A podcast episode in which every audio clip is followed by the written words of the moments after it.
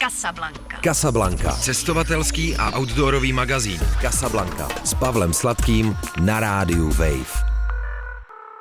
Na Radio Wave začíná Casablanca, cestovatelský a outdoorový magazín. Zdraví vás a vítá vás Pavel Sladký.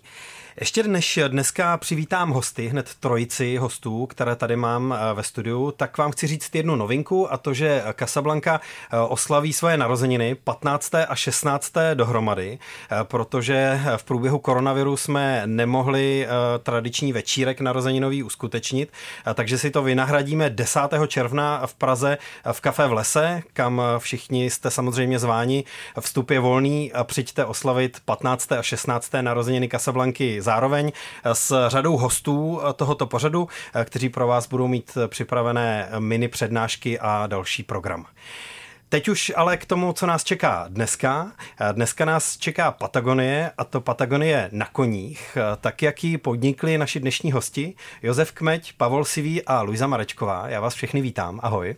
Čaute. Ahoj. Ďakujeme, ahoj. A samozřejmě se eh, na začátek eh, nabízí eh, zeptat, jak to celé bylo s tímhle nápadem a proč zrovna Patagonie na koních. Já myslím, že se k tomu ale dostaneme postupně. Takže nejdřív by mě zajímalo, jestli jízda Patagonii na koních, je to ta drsná romantika, jak by si to člověk představil z vaší zkušenosti? Myslím si, že tak trochu áno vždycky, keď som sa nad tým zamýšľal, že aké to bude, tak to bolo presne tak knižne romantické v sedle konia, odkiaľ je najkrajší pohľad e, na svet. Sa tak hovorí u nás, že, že z, z chrbta konia je ten najkrajší pohľad. Tak e, v podstate do určitej miery to bolo také romantické, ale samozrejme, že tam boli všetky tie, tie útrapy, ktoré si normálne človek nepredstavuje také, taká tá fyzická vyčerpanosť a zranenia a nejaké dohadovanie sa s miestnymi.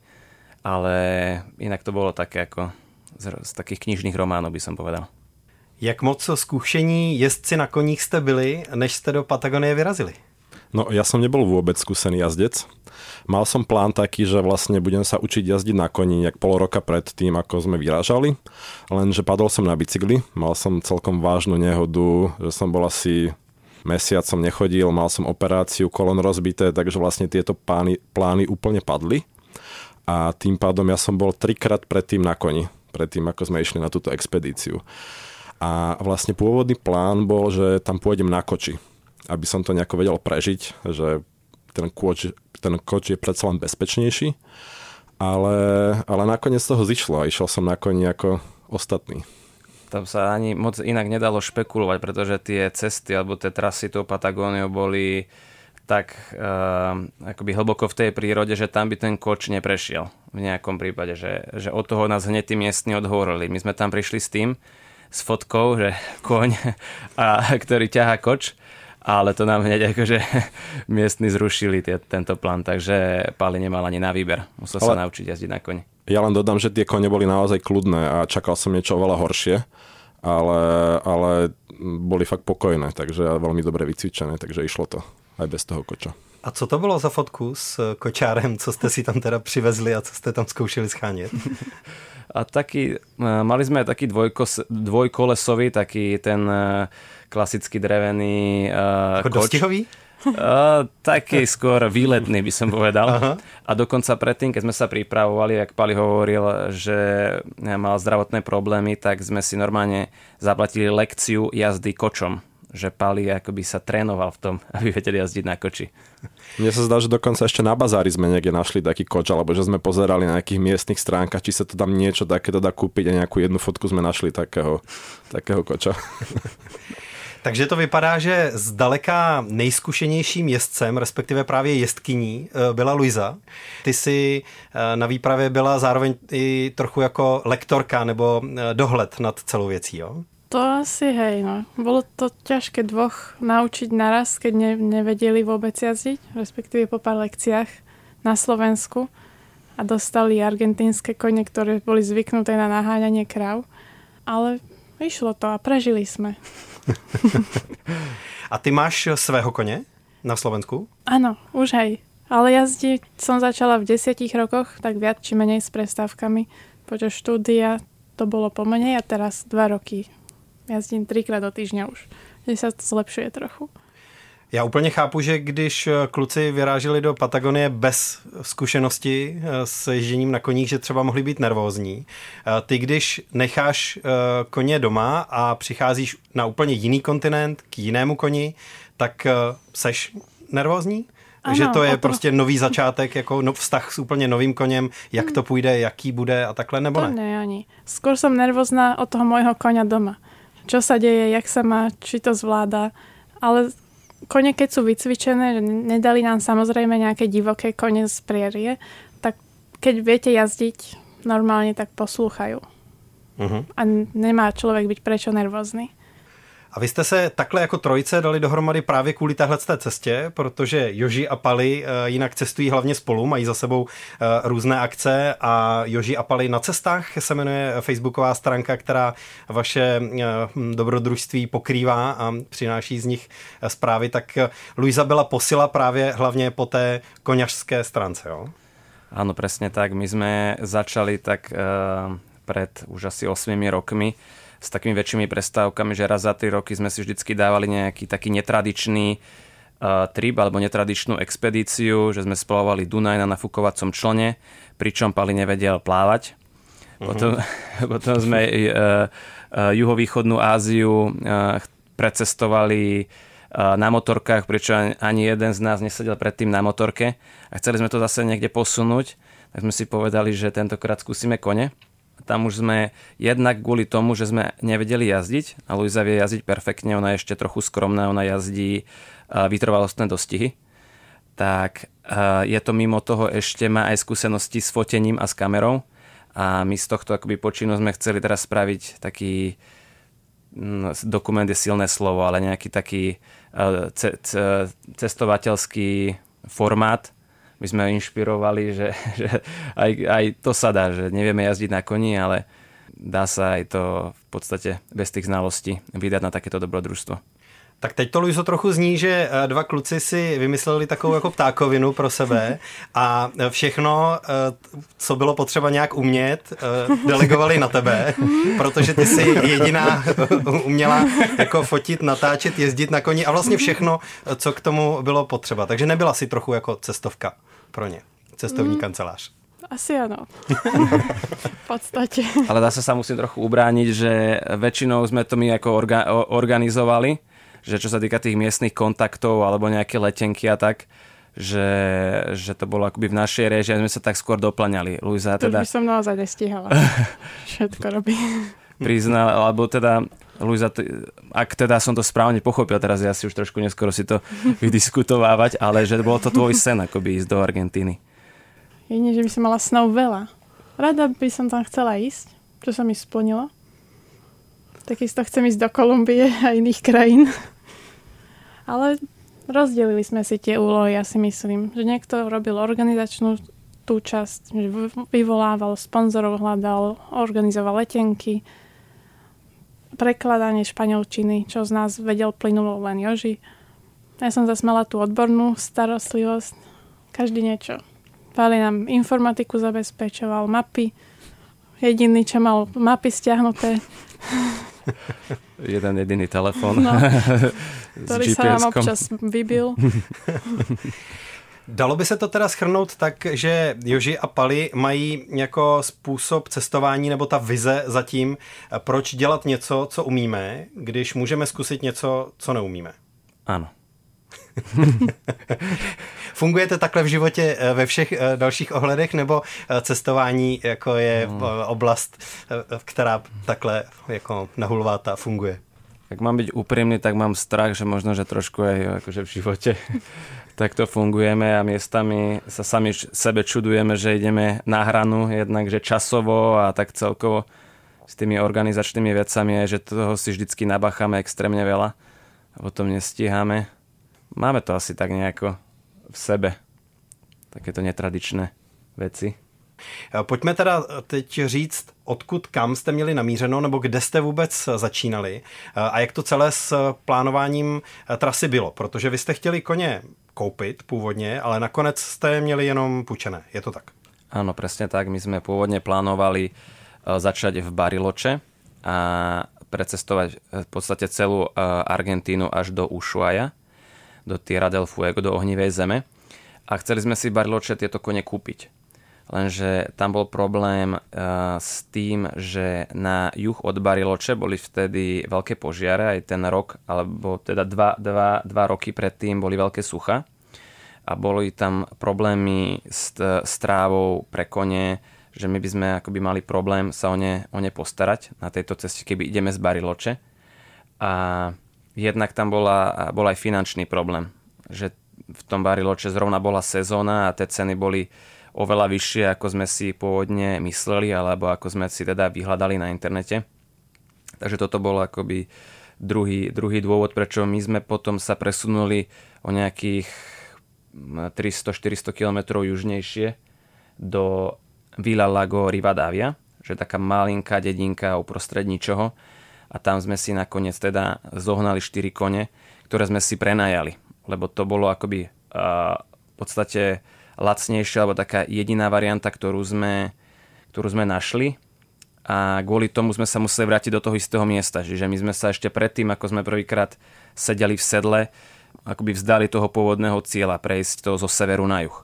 Ale sme to teda nakoniec museli spraviť takýto okruh, aby sme tie e, koníky vedeli vrátiť naspäť tomu pôvodnému majiteľovi. A kolik bych měl mít tak jako připraveno peněz, kdybych si chtěl koně buď pučiť nebo koupit někde v Argentíne? No my sme mali zistené, že taká základná cena za konia v Argentíne je okolo 600 dolarov. S tým, že sú aj lacnejšie kone, keď sú nejaké menej obsadnuté alebo aj drahšie, ale rátali sme s tým, že nejak 600 dolárov a tej ceny sme sa snažili držať.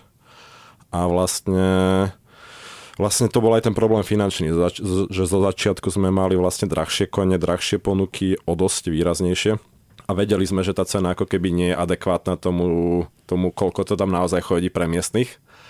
A, a vlastne nakoniec sa nám podarilo zohnať za 300 dolárov na jedného konia na mesiac na prenájom, komplet aj so sedlom, s úzdou, so všetkými vecami. Od koho jste, Luizo, ty koně pořizovali? A předpokládám, že to, jestli jsou to ti praví koně, tak eh, tohle rozhodnutí leželo hodně taky na tobě? Tak nemali jsme až tolko na výber, hmm. ale požičali jsme si od jedného gauča, na ktorého sme dostali kontakt od jednej pani, pre ktorú sme robili video o koňoch, on čo robí hypoterapiu a kinoterapiu. A ona nás poslala tam na juh, do Rivadávie. A on je normálny Argentínčan, čo sa venuje koňom, kravy, má rodinu a má také dobré kone, ktoré boli pre nás úplne vhodné tým pádom, pretože vozí turistov, robí vyhliadkové jazdy a také kone sme práve potrebovali. Jak se balí na takovouhle cestu, eh, když eh, opouštíte Evropu, víte, že by to měla být cesta na koních, tak eh, co člověk sebou bere, nebere ve srovnání s tím, kdyby dopravní prostředek měl být úplně jiný, jak se vlastně jako zapakují věci na nějakou koňskou cestu, která má být více denní a tak. Prirovnal by som to ako k nejakému takému trekovaniu dlhšiemu, pretože tam človek si rozmyslí, že čo všetko zobere a snaží sa ísť čo najviac eh, ultralight, čo, aby to všetko čo najmenej vážilo. Aj kvôli tomu, že sme mali kopec techniky, keď sme z toho chceli uh, robiť videozáznam.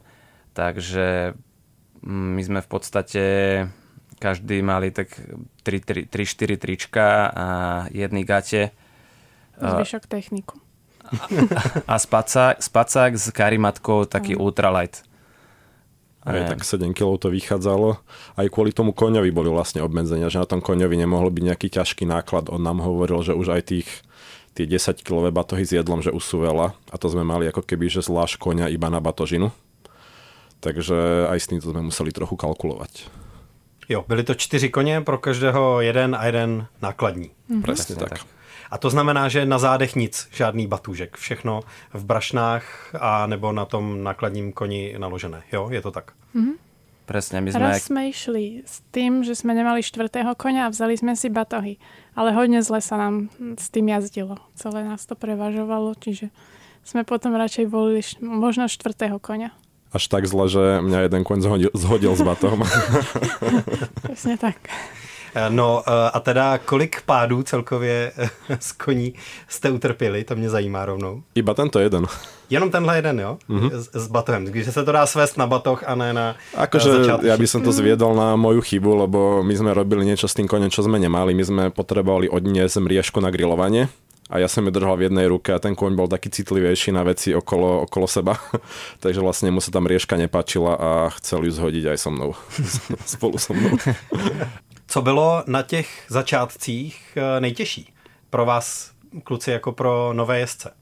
Ako pre mňa osobne by som uh, uh, povedal, že to ani nebolo to jazdenie, ako tá komunikácia. Že ja som akoby jediný vedel po španielsky, že som sa s nimi akoby snažil dorozumieť a tam akoby to nárečie, alebo nebolo, nebola to taká tá španielčina, na akú som bol zvyknutý, že to bolo skôr také uh, nárečové, by som povedal, také v tej, v tej malej dedinke, takže pre mňa to bolo určite najhoršie po tejto akoby komunikačnej stránke, že toto bolo pre mňa najťažšie. Že akoby to jazdenie nebolo pre mňa až také náročné ako toto. Pre mňa práve, že aj to jazdenie a skôr také to ovládanie toho konia, lebo my sme na neho vysadli a stalo sa nám, že po kilometri zrazu ten kon sa otočil a chcel ísť domov. Alebo napríklad zastal a povedal si, že ďalej nepôjdem a ja som sa, vedel som, že ho treba nejak kopať, že nejaké veci treba robiť, ale snažil som sa to robiť najlepšie, ako som vedel ale ten kôň vôbec neposlúchal, alebo taká tá kontrola, že on niečo robil, ale nebol som si, nebol som si istý, že ja ho naozaj ovládam, že keď som naozaj by zrýchlil alebo spomalil, že on nejak tak ako, že asi toto chceš, tak možno to spraví, možno nie, ale bolo to také, že nebolo to také, také isté riadenie ako na aute, ale bolo ako keby, že medzi tým je ešte niečo, že nevidíte to, necítite to úplne presne a takto som to nejak cítil ja. Já jsem z vašich poznámek na Facebooku totiž mimo jiné eh, vyrozuměl, že eh, jednou jste podnikli šestihodinový přesun, eh, za který jste zvládli zhruba 50 kilometrů, jak jste napsali. A vaše zadky říkali, že to bylo hodně, ale že místní borec zase říkal, že to bylo dost málo, 50 kilometrů. tak jak jste tohle jako prožívali, nebo jak vůbec plánovat tu trasu? když se s tím koněm zžíváte a celé je to prostě úplně nové dobrodružství. To plánovanie tej trasy bolo väčšinou také pragmatické, pretože tie kone vlastne potrebujú odpočívať cez noc niekde, kde je pastvina, kde je dobrá tráva a kde je voda. Takže my sme ako keby v podstate vždy boli nejak nútení, keďže tej vody tam nie je až tak toľko. Ako keby, že tie trasy plánovať podľa toho, že kde sa dá nejak zakempovať, keď sme teda kempovali a kde je voda a kde je dobrá tráva a snažili sme sa to nejak tak rozrúhať väčšinou nejakých 20 km denne, aby to aj pre tie kone nebolo moc a vlastne aj pre nás.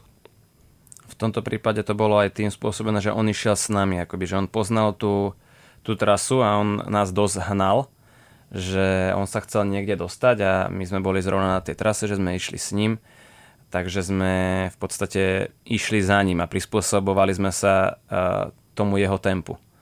Takže to bolo aj týmto spôsobené. Že keby ideme sami, tak určite nejdeme tak rýchlo a takú veľkú vzdialenosť.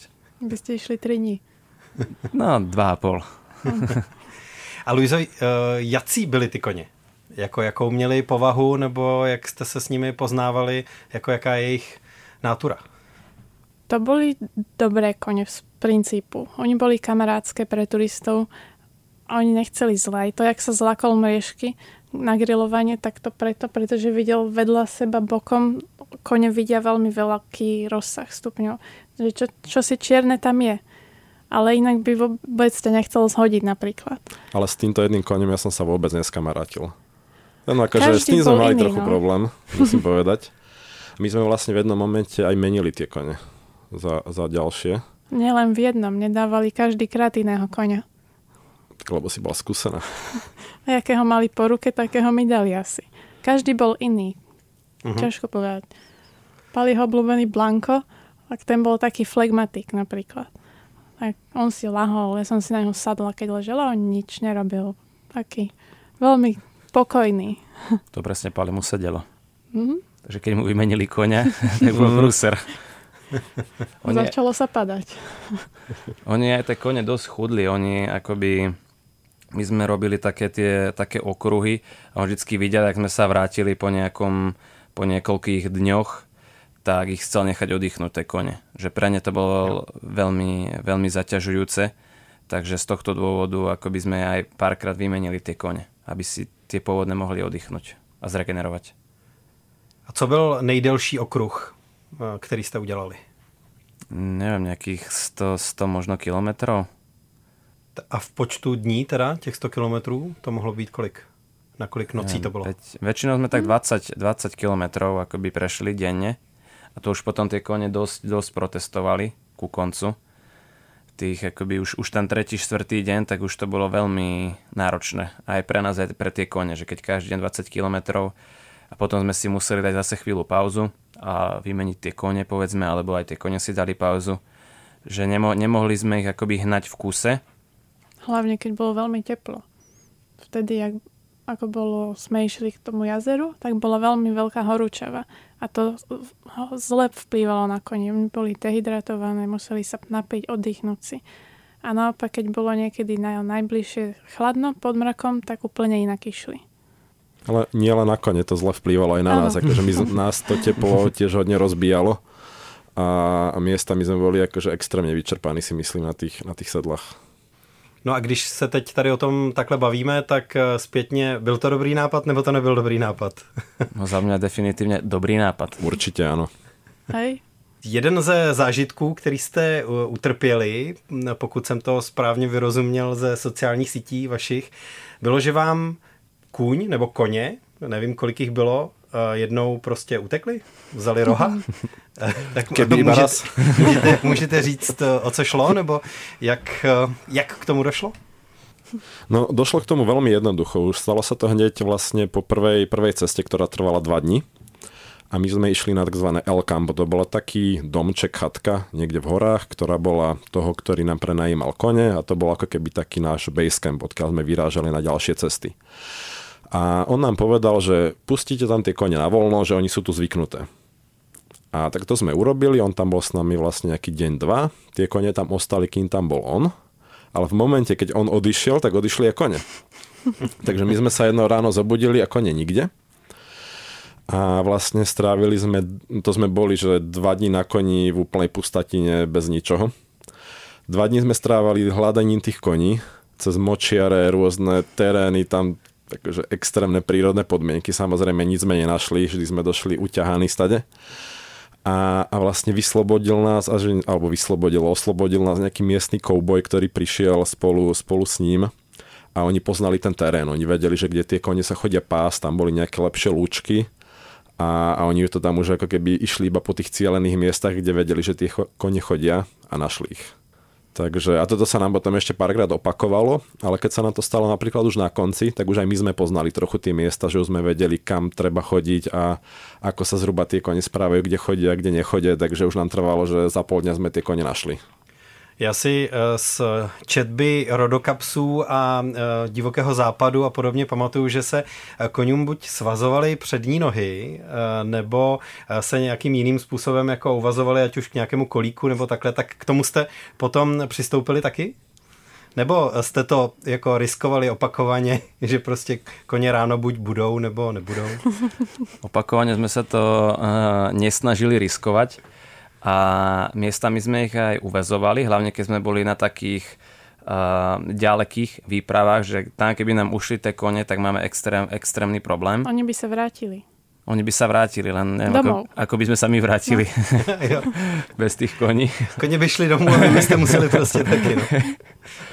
Ale stalo sa nám aj, že ten kôň sa otrhol akoby z toho, z toho lana, takže nebolo to vôbec jednoduché. No. Tam bol vlastne vždy ešte ako keby taký rozkol medzi tým, že či priviaza toho konia a mať tú istotu, že ráno tam bude, ale väčšinou, väčšinou on potom vie ako keby tú trávu. To la- lano, aké má dlhé, dlhé a on sa potrebuje e, zregenerovať, mať dobrú potravu, takže pre neho je lepšie ako keby keď je na voľno a môže sa pásť a mať ako keby väčší, väčší rozsah tej trávy. Takže my sme vždy sa snažili, keď sme boli niekde, kde to tie kone poznali, že tam bývavali, nehať ich na voľno, aby ako keby sa mohli lepšie napásť cez tú noc. Kůň neprospí tu noc, když eh, je po celodenní eh, chůzi unavený, mm. tak eh, neprospí nějakou větší část té noci? Mm, on spí tak prerušovane. Niekedy sme aj čítali, že koľko za deň spí kôň a to bolo veľmi malé množstvo. On sa potrebuje, aby mu trávilo, kôň potrebuje žrať a prechádzať sa, žrať, prechádzať sa, medzi tým spí. A vy jste měli stan sebou, nebo jste spali pod širákem, případně když to bylo možné, tak pod střechou? Jak to vypadalo ty vaše noci? Byla to ta romantika jako s ohýnkem a s koňmi, co se eh, popásejí někde opodál a takhle, jak bych si to jako představil nebo vysnil? My sme si tam aj stan kúpili, potom akoby v Bariloče, aby sme na toto boli pripra- pripravení. A ja si pamätám, asi na to nikdy nezabudnem, že tá prvá noc, keď sme tam fakt spali pod tým širákom, alebo teda v stane, tak to bolo presne také, že ohník a taká nočná obloha ako nikde inde, bez, bez svetelného smogu, že mm, naozaj ako z tých akoby vysnených uh, románov. Kravy tam žúvali trávu za stanom. Taká divoká préria. Mm. Kone tam eržali, kravy žúvali trávu a boli sme tam len my, že bolo to naozaj také, taká tá divočina, by som povedal. A kto vařil? Najčastejšie som tam bol ja, Joži. A, a boli tam dosť obmedzené možnosti. Mm. Že toto bolo také dosť náročné, lebo uh, tá dedinka, kde sme si nakupovali, tam mohlo byť nejakých možno, že 30 domčekov, že to bolo extrémne malé a tam boli v rámci toho jedny potraviny, ktoré boli asi veľké ako toto štúdio. Menšie, menšie. Takže nic moc, vážení posluchači. a mali tam akoby výber, možno, že tri druhy cestovín, nejakú paradajkovú omáčku a takú tú zeleninu zaváranú v tetrapaku, že veľmi, veľmi, veľmi malý výber. Čiže my sme z tohto akoby stále kuchtili na ohni tie jedla a už akoby cestoviny nám moc nešmakovali. No povedzme si to na rovinu, my sme tam jedli iba cestoviny. Cestoviny a sem tam polenta. Väčšinou vždy na rajčinovom základe hrášok alebo čo to bolo to druhé? Fazula? Fazulka, áno. Mm-hmm. A takže, papas fritas. Takže dietní výlet. Hodně diet, dietný. Začali jste se potom eh, potýkat ale i s dalšími problémy a to byla zranění, eh, ne vaše, ale zranění koní. Eh, jak to celé bylo nebo jak to zasahovalo do těch plánů, protože vy jste ty plány museli teda hodně měnit od začátku, už to, že nepůjde o kontinuální přechod nějakých 2000 kilometrů, ale že to budou jednotlivé výpravy až po tohleto, tak jak to celé bylo a jak jste to nějak prožívali, zpracovávali? My sme sa tomu hodne prispôsobovali. By som povedal, že tým, že tým koňom. A ja som teda osobne mal pocit, že čím dlhšie sme, sme boli na tých koňoch, tak tým viac sa akumulovali rôzne akoby zranenia alebo chyby a bolo tam vidno tú vyčerpanosť nás a aj tých koní. Že už akoby ku koncu, neviem, že keby to akoby ďalej pokračuje, tak si myslím, že by sa len a len akoby ďalšie zranenia nabalovali. No ale to akoby prežívanie toho, bolo to, myslím si, dosť aj emočné, že predsa tie kone, a, že sme si na ne zvykli a bol tam určitý vzťah medzi, medzi nami a tými koňmi a bolo to náročné potom, keď sa zranili. A jak k tomu došlo? Nebo o co šlo? Mm, bolo dosť šmiklavé počasie a pršalo, všade blato a jeden kôň sa teda zranil. On sa nejak buchol o kmeň stromu, pravdepodobne. My ani nevieme presne, ale videli sme z okna, že zrazu ide len na troch nohách. Tak sme sa všetci zlakli a utekali zistiť, čo mu je. Na ďalší deň stále chodil na troch nohách. Respektíve nechodil, len stál. A potom sme išli teda za majiteľom, gaučom, Jonatánom a ten vravel, nechajte ho tak, on sa vylieči, že to je len buchnuté. To nám trošku odlahlo, lebo už sme mali scénáre, že to má zlomené, že tam neviem, ako choroby môže mať. Chceli sme hľadať veterinára, prepravník na kone, čo ani jedno z toho tam nemajú. Ale zrejme to bolo naozaj len buchnuté, hodne silno tá kopytná kost, túto, čo majú na jakým končí srst a kopyto začína. A jak zavadil v tom šmiklovom teréne o nejaký strom, tak sa hodne silno buchol. A musel zostať oddychovať minimálne mesiac, čím sme došli o jedného konia. By som ešte povedal, ako si, keď si hovorila o tom, že tam nemali veterinárov a prepravky, že tam to bolo všetko hodne, hodne improvizované. Že bolo vidno, že oni sú akoby odkázaní sami na seba v rámci tej svojej komunity, koubojov, gaučov a v tom, v tom malom mestečku. A že oni si tam sami podkúvali kone, sami sa o ne starali, neprikrmovali, že tam to ne, nefungovalo úplne ako u nás, že by si zavolali veterinára a tam to nechali na tú prírodu, že tak kôň, kôň sa vylieči a potom sám príde domov. Aj to, aj to podkúvanie bolo také veľmi, veľmi improvizované na kolene. On vlastne zobral nožík z kuchyne svojej žene, ktorý trochu nabrusil. Zobral jedno kladivo, nejakú doštičku a obrusoval tam tie kopytá tým koňom, že bolo to, bol to veľký kontrast medzi tým, ako keby, že ako sa k tým koňom správame tu a ako, ako tam vlastne sa o ne starajú. No a tohle teda dobře dopadlo? Kůň se potom uzdravil, i když vy jste pokračovali bez něj, nebo jak to bylo? To už bolo ku koncu, že my mm-hmm. už sme mhm. potom akoby e, ukončili ten, e, ten trip, alebo že už to bolo na, úplne na konci. My sme si už potom dávali len jedno, jedno také malé koliečko, ale ten kôň, my keď sme odchádzali, tak on akoby pajdal za nami. Mm-hmm. Že on sa bál zostať sám, tak on aj napriek tej bolesti ako, išiel za nami nejakých 12 kilometrov až do toho prostredia, kde mal on nejakých svojich uh, kamarátov alebo tú, tú rodinu koní. Takže sme boli takí radi, že možno, že to nie je až také vážne, keď sa dokázal akoby dopájať k, tým, k tomu svojmu stádu. Jak je to vůbec s koňmi v tom eh, tamnějším terénu? Eh, byly tam eh, pasáže, kde jste ty koně vedli, spíš, že jste na nich jeli, nebo jak to vypadalo v průběhu těch dní? Bolo, bolo tam pár pasáží, ale bolo to asi možno nejaké dva dní, že Mali sme nejaké extrémne, e, keď sa išlo dole kopcom, keď tam bol vlastne taký extrémny terén, tak vtedy sme si asi dvakrát povedali, že radšej zosadneme z tých koní, ako ich trápiť a na tých sedlách vlastne má celú tú váhu, ktorá, ktoré tlačí dole. Ale, ale väčšinou sme boli na tých koňoch, aj keď sme išli akože do hodne strmých kopcov, kone párkrát aj preskakovali nejaké padnuté stromy, takže Takže musel to byť fakt extrémny terén, že tam sme mali problém pomaly aj na dvoch nohách prejsť nejak stabilně. A co bylo vlastně nejvíc eh, cílem těch eh, vašich výletů? Eh, co jste v rámci nich, kromě samotného toho putování s koňmi, chtěli zažít, chtěli vidět? My sme chceli hm, hlavne aj z toho zachytiť ten videozáznam nejakým spôsobom, že aj tomu sme sa dosť uh, prispôsobovali a vždycky sme si hľadali e, e, tú trasu alebo nejak tak plánovali, aby sme raz za týždeň boli niekde, kde je elektrika. Že v civilizácii by sme vedeli naza, nazálohovať e, materiál a podobíjať všetky veci. Takže tomu sme to dosť e, prispôsobovali. No a inak to bolo také skôr to spojenie s, tým, s tou prírodou. A mne, pre mňa osobne teda aj e, takéto spoznávanie sa s tým koňom že neviem, ja stále si nemyslím, že som dobrý jazdec, ale tam som mal pocit, že, že už s tým koňom, s ktorým som jazdil najčastejšie, s fulinkom, takže sme boli takí akoby mm, neviem... Parťáci? Parťáci, presne, to je to správne slovo, ktoré som hľadal. Ja, ja ešte doplním, že vlastne mne sa páči na tomto našom cestovaní ako keby takom extrémnom to, že keď nás tí miestni neberú ako turistov. Že my, napríklad nám sa viackrát stalo, že tým, že sme cestovali na koňoch a je to oblasť, kde sa jazdí ako keby na koňoch, tak aj Argentínčan, Argentínčania sa nás pýtali, že kde niečo nájdeme. Tí turisti v rámci Argentíny si nemysleli, že my, že my sme tam cudzinci. Oni nás vlastne brali ako miestnych tým, že videli, že sme nabalení na koňoch.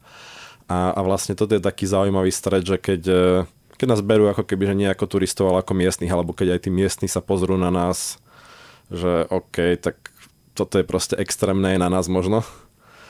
Také, také ty hranice, pokušanie ich.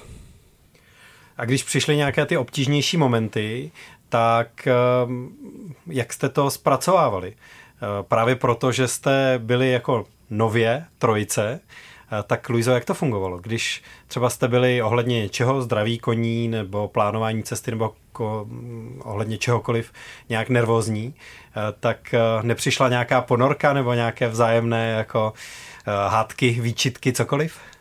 To myslím, že ani neprišlo. Neviem, či sa nepamätám, ale nebolo to až také. Keď občas aj niekto bol nervózny, tak išiel na chvíľku sa prejsť pragmaticky sme sa dohodli na veciach, že kam ideme, nakoľko, kedy tam musíme byť. To platilo potom pre každého. Neviem, ako sme povedali na začiatku, neprišli sme to mali tak dobre rozdelené, že čo sa týka akoby uh, tých konských vecí, tak tam, čo povedala Luisa, tak to platilo. keď e, sa bolo treba nejako mm, dorozumieť, tak to som zase ja bol ten prostredník a keď nejaké trasy a mapy a podobne tak, alebo zálohovanie a technika, tak to bol zase Pali. A keď sme niečo nevedeli, tak sme hlasovali. A sme traja, čiže to vychádzalo. a nepotkávali jste se si situací, že byly tři možní řešení a vy jste každý hlasovali pro jedno z nich. Takže... To si nepamätám, ne, Nie, to sa sme mali iba. tak vy nevypadáte, že jste úplně nerváci, takže to je asi základ úspěchu. Proto se pouštět do nových věcí a v nové sestavě a pak se s tím nějak potýkat. No. No, ja si myslím, že sme tak dobre vyvážení, že ja som možno že taký trošku dynamickejší a temperamentnejší a taký možno, že snílek optimista a Pali je zase taký uh, realistický flegmaticko zasadený človek. Takže sme našli takú symfóniu alebo súhru. No a si myslím, že Luisa do toho dobre zapadla. Snať, to by ste mali vypovedať. No a Luiso, když kluci říkali, že byli společně eh, splouvat Dunaj, tak do toho by si s nima šli tak, šla taky? To Kdyby- asi kdyby nie. ste- Tam ne. je moc komárov. A potom, čo som počula, tak tam je naozaj veľa komárov. A To sa mi moc nepáči. Keby šli niečo iné, nejaké more alebo oceán splovovať, To by som zase nešiel ja. O těchto věcech jste se bavili večer u ohně? Eh, Jakože kluci vyprávěli, jak to bylo na Dunaji nebo eh, v, v jihovýchodní Azii na motorkách a jako staré eh, historky se vytahovaly, nebo, to myslím, nebo jste hej. spíš řešili, co přinese následující den, nebo jak to bylo? Aj, aj. Ale dozvedela som sa. Hovorili sme si často cestovateľské zážitky, čo ako bolo, pospomínali.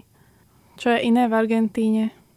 Lebo zase stále niečo riešiť je dosť vyčerpávajúce. Čiže keď sme mali celodennú jazdu s riešením s miestnymi, tak večer už sa to nikomu až tak nechcelo. Jak vypadal závěr vaší cesty, eh, kdy jste se teda vlastně kvůli těm zraněním eh, potom ocitli bez koní, dokončovali jste tu eh, cestu nebo celou tu expedici zase asi trochu jinak, než jste si představovali. Nebylo tam třeba i jako moment nějaké možná úlevy, že ta starost o koně a tohle, že odpadá a že teda se pouštíte zase do něčeho jiného, nebo jak to celé probíhalo? To mě zajímá. Tak my sme to chceli ako tak symbolicky e, dokončiť, alebo chceli sme sa dostať do Tierra del Fuego, do ohňovej zeme.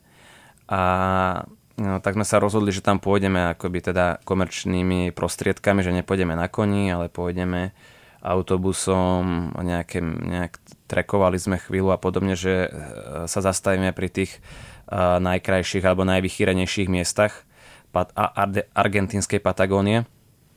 No ale zhodli sme sa na tom, že už to nebolo ono.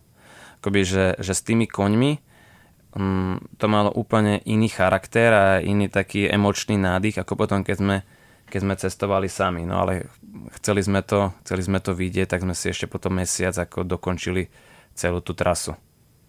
Kolik vlastně to v celku eh, bylo času? Eh, Koňská i tahle nekoňská eh, část eh, na závěr, jak dlouho jste tam strávili? V podstate 3 mesiace. Je to tak krásne rozdelené, že mesiac sme zohaňali kone, mesiac sme jazdili na, jazdili na koňoch a mesiac sme potom uh, išli už ten zvyšok bez koní. A co jste teda viděli v, v závěrečné části té cesty? Jakkoliv jste říkali, že to nebylo ono z hlediska toho pocitu, tak, tak co jste eh, viděli? Jaké eh, ledovce nebo vodopády nebo přírodní nádhery Patagonie? Myslím povedať, že takú tú klasiku, že keď si aj nejaký posluchač vygooglí, že, že čo vidieť v argentínskej Patagónii, tak mu eh, vybehne eh, El Chaltén, to je mestečko, z ktorého sa najčastejšie trekuje, je tam Fi- Fitzroy, sú tam také krásne ľadovcové jazera, že tam, tam sme boli El Calafate, to je zase také mestečko, ktoré je známe tým, že je tam Perito Moreno, čo je najznámejší ľadovec a akoby naozaj veľmi krásny, že tam to je veľmi turistické a prístupné pre, pre každého.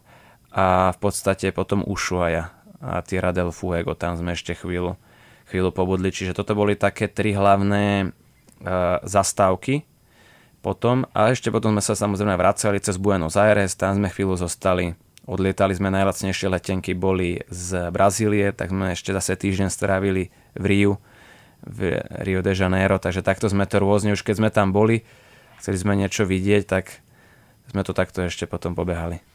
A jaké bylo Buenos Aires jako tečka za Argentínou? Jako s tím pocitem, že už jste v té zemi strávili nějaký čas po teda skoro třech měsících eh, v Buenos Aires, tak s jakým pocitem? No za mňa to bolo krásne, akože to mesto má niečo do seba, je to veľká metropola a vlastne strávili sme v nej pár dní, nejak sme ju pobehali. A ja som mal z toho dobrý pocit, ja som dokonca uvažoval, lebo nás to zastihlo vtedy, keď sa ako keby rozvíjal ten rusko-ukrajinský konflikt. A, a vlastne my sme aj pozerali, že koľko to stojí nejaké dlhodobejšie ubytovanie a riešili sme, či sa vlastne vrácať na Slovensko ako keby. Takže sme sa pohrávali jeden čas myšlienkou ostať buď Asuncione alebo Buenos Aires. Jako nevracet se, když doma hned za hranicami je válka, jo? Presne, keď to bolo také napäté, keď sme ešte nevedeli, či bude tá vojna, alebo keď boli tie prvé dni, keď začínala tá vojna, tak bolo málo informácií a bola aj taká panika, dajme tomu u nás. My sme to síce vnímali tak nejak ako keby, že vzdialenie len cez tých našich blízkych a rodinu, ale, ale vnímali sme tam nejaké napätie a stres, ktoré, ktoré u nás asi vládne. Tak sme nevedeli, že ako sa to rozvinie a čo vlastne bude nasledovať. No já jsem měl zrovna doma na návštěvě slovenské přátelé, kteří se vraceli z Německa a je vlastně ruská invaze na Ukrajinu zastihla v Německu a jsou z Košic, takže myslím, že ten pocit, o kterém eh, mluvíte, že ta válka je přece jenom jako vlastně v zemi 100 kiláků eh, od hranice, jako asi dokážu nějak pochopit, nebo vnímám ho nějak, no. Hmm. Asi to taky nebylo úplně jako jednoduché, tohle to se dozvědět na druhém konci světa, ne? To, to vôbec nie a my sme práve vtedy, hm, tam sme ne, nemali mobilný signál, takže my sme mali internet tak raz za 4-5 dní, keď sme išli dobíjať vlastne našu techniku. A takto spätne ja som za to aj vďačný, lebo ako keby, že človek nemá tú potrebu denne sledovať tie informácie a každú novinku a možno zbytočne sa tým tak trápiť. Takže my sme si raz za 3-4 dní vlastne pozerali, že dobre, v úvodzovkách sa nič nezmenilo, ale, alebo respektíve nejaké vojska sa niekde presunuli, ale nevnímali sme to vďaka tomu až tak intenzívne. Aj vďaka tomu, že sme neboli na tom internete, aj vďaka tej vzdialenosti určite. Luizo, jak ty si to vnímala? Myslím, že všetci tak podobne. Naozaj sme zvažovali, že či tam zostaneme alebo nie, lebo to bol aj šok pre nás. My sme prišli po týždni z hôr, kde sme nič nevedeli a zrazu nám všetci, celá rodina písali, že čo sa tu deje. Chtěli byste něco z toho zopakovat? Buď Patagonii a klidně jiným způsobem, nebo koně a třeba někde jinde, eh, nebo je to teda pro vás zase už jako vyzkoušená cesta, vyzkoušený způsob, eh, takže se vrhnete eh, do něčeho jiného, protože je to prostě dobrodružství nevyzkoušeného? Akože ja by som určite pokračoval v Patagónii, pretože tá je tak rozsiahla, že my sme vlastne videli iba veľmi malú časť, takisto aj Argentínu, že máme tam ešte veľa miest, kde by sme radi išli. A určite si viem predstaviť ísť niekde aj na koni, nejaké výlety, ale už by som asi nešiel na niečo takéto extrémne, že mesiac na koni, skôr také decentnejšie, že víkend. Takže asi, asi by som to nekombinoval, že by som nešiel na koni Patagóniu, ale viem si predstaviť ísť znova do Patagónie alebo znova na koni. A Luizo, ty? Vzala by si zase uh, nějaké dva chlápky, co to vůbec neumí, znova sebou uh, někam, nemusela by to nutně být uh, Patagonie a podnikla něco takového znovu? To asi hej, ale rada by som si ich vyskúšala predtým, že jak zvládajú rôzne situácie, aby tam neprišli ozaj nejakí zhyčkaní turisti, aby to zvládli lebo nebolo to úplne jednoduché. Keď, keď sme tam sa žili s tými gaučami a naháňali sme kravy, tak tam nemožno zobrať hociakých turistov. Jo. Ale dala by som sa na to. Eh, kluci Luisa se nezdá, eh, protože vystupuje strašně skromně, ale je docela jako z ocele, že jo? Luisa je drsná, najdrsnejšia z nás. Už som sa tak nepreháňala. Tak já vám moc děkuji za to, že jste přišli sem do studia Radio Wave povyprávět o vašem patagonském dobrodružství. Eh, budu se těšit na záběry, až je se stříháte a sestavíte do podoby vašeho filmu. A díky moc ještě jednou. My děkujeme. děkujeme. Hosty Kasablanky byli Josef Kmeď, Pavel Sivý a Luisa Marečková. Díky. Ahoj. Ahojte. Ahoj. Čau. Casablanca. Casablanca. Cestovatelský a outdoorový magazín. V džungli, v poušti, uprostřed oceánu. Poslouchej Casablanku jako podcast. Kdykoliv a kdekoliv. Více na wave.cz lomeno podcasty.